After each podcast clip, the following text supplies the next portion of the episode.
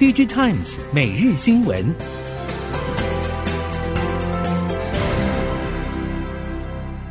听众朋友们好，欢迎收听 DigiTimes 每日新闻，我是翁方月，现在为您提供今天的科技产业新闻重点。首先带您关心。AI 当红，最早一波导入与推动的美系云服务厂微软和 Google 都表态将持续投资扩大资料中心硬体设备，也为台系伺服器供应链后续的成长动能增添助力。台系伺服器 ODM 业者指出，第三季末 AI 伺服器开始出货，明年成长更明显。一旦像是微软执行长指出，原本的云服务客户新开案回流，主流的通用伺服器也回温，伺服器出货动能将更强，出货时间将落在明年第二季。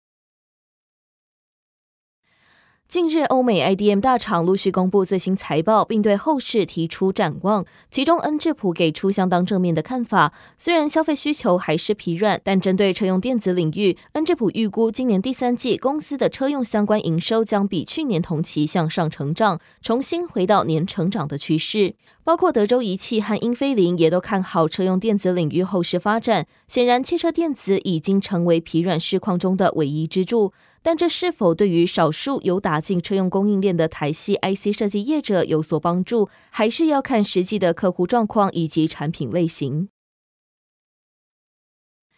先进驾驶辅助系统、自驾车还有智慧座舱数位化，其实都和人工智慧发展有深切关系，只是目前发展还没有成熟，所以短期没有受到中美晶片战波及，有更多的时间换取空间。但是车厂和政府间未来对晶片自主权的掌控重视度将刻不容缓。由于先进驾驶辅助系统和自驾车都关系汽车安全，所以在晶片升级上会更为谨慎小心。不过，车厂和相关高阶自驾业者在晶圆代工厂的选择也采多方合作因应，尤其代表的厂商包括 NVIDIA、高通、特斯拉等，订单常常因为外媒报道在台积电和三星电子间走跳。在三星电子二十六号发布的新品发表会上，Galaxy Z Fold 5 Flip 5折叠机亮相，受益于折叠机市场熟悉度提升，目标三星今年折叠机出货年成长率高于 Galaxy S 二十三。手机通路业者也表示，三星新款折叠机八月十一号将在台湾上市。借由品牌与产品力支撑，预期三星在台湾与全球折叠机市场都可以持续稳居龙头宝座。三星折叠新机针对使用者的期望偏好改善之后，通路业者认为，尽管折叠机因为定位高阶，还是属于小众市场，但经过价格下降和市场熟悉度提升，加上品牌商折叠新机密集上市，将有力提升整体折叠机需求。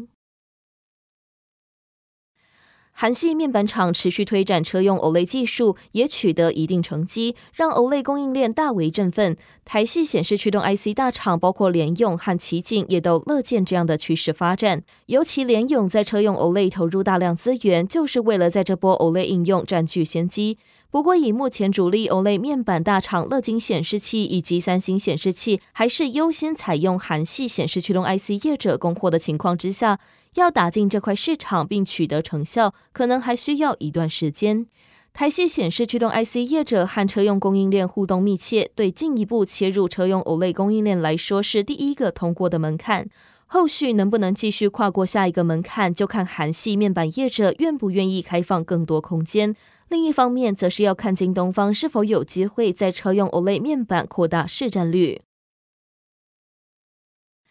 晶圆代工先进制程进局转进 GAA 电晶体架构交锋已经是大势所趋。三星晶圆代工在大动作宣布抢先台积电量产三纳米 GAA 制程一周年之后，至今还没有重量级客户替三星 GAA 制程良率背书。关键还是在于 GAA 电晶体架构晶片良率拉升困难。三星虽然有勇气抢先跨入三纳米 GAA 制程领域，但客户投片的选择似乎暗示了对三星商业量产成熟度还有疑虑。不过，同样积极转进 GAA 架构的 Intel 晶圆代工服务，先前已经放话要在二零三零年前技术超越台积电，市占胜过三星。二十六号更与爱立信发表联合声明，正式宣布瑞典网通大厂客制化五 G SoC 是 Intel 十八 A 制程第一家投片客户。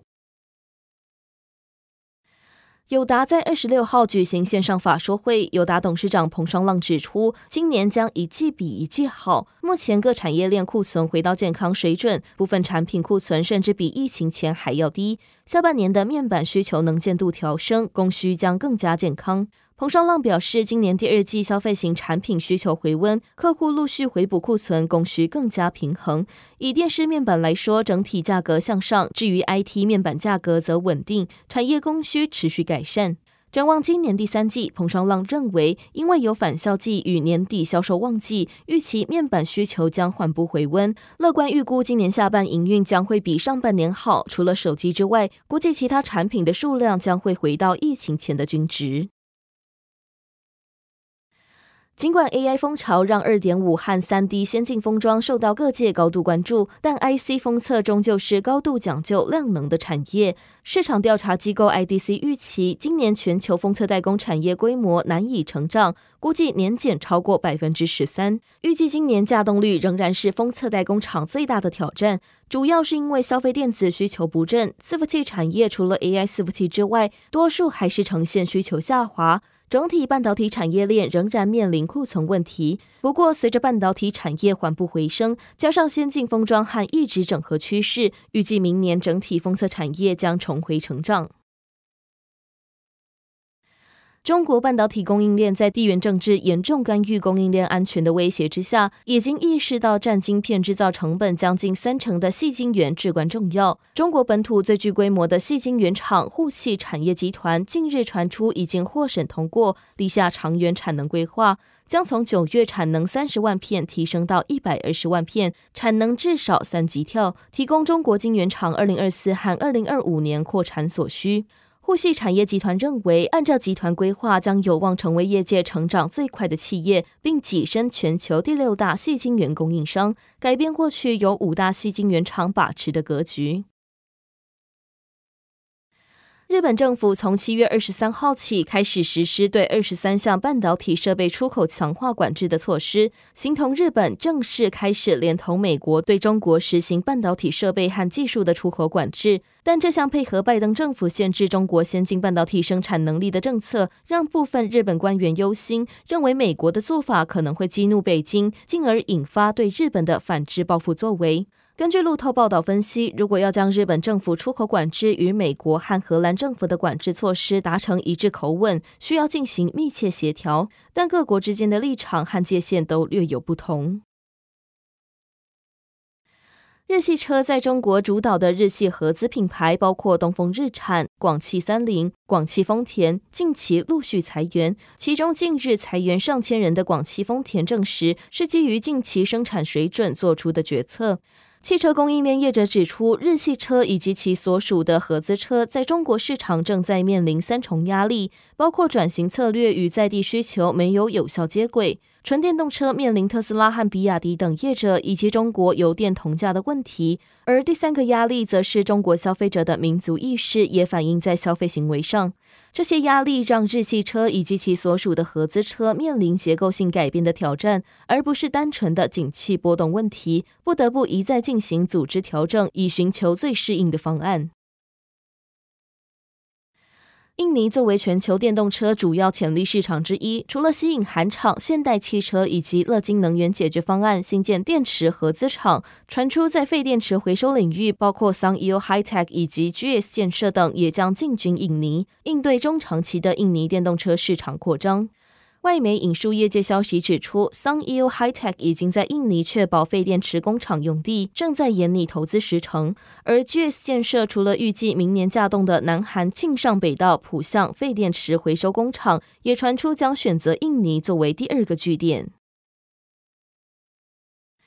三星电子与乐金显示器不约而同推出将近一百寸的超大尺寸新款电视，希望在需求衰退的市场中，利用超大尺寸机种抢夺高阶市场主导权。根据韩媒《朝鲜日报》报道，三星宣布九十八寸 Neo QLED 八 K 新款电视在南韩上市，采用多项最新技术，让九十八寸机种的产品线增加为 Neo QLED 八 K。Neo QLED 与 QLED 共三种。尽管整体电视市场需求出现衰退，超大尺寸产品的需求却是逆势成长。值得一提的是，中国业者持续追赶三星娱乐金，TCL 在全球电视市占率排名第三，去年也在德国柏林消费性电子大展发表九十八寸 Mini LED 电视。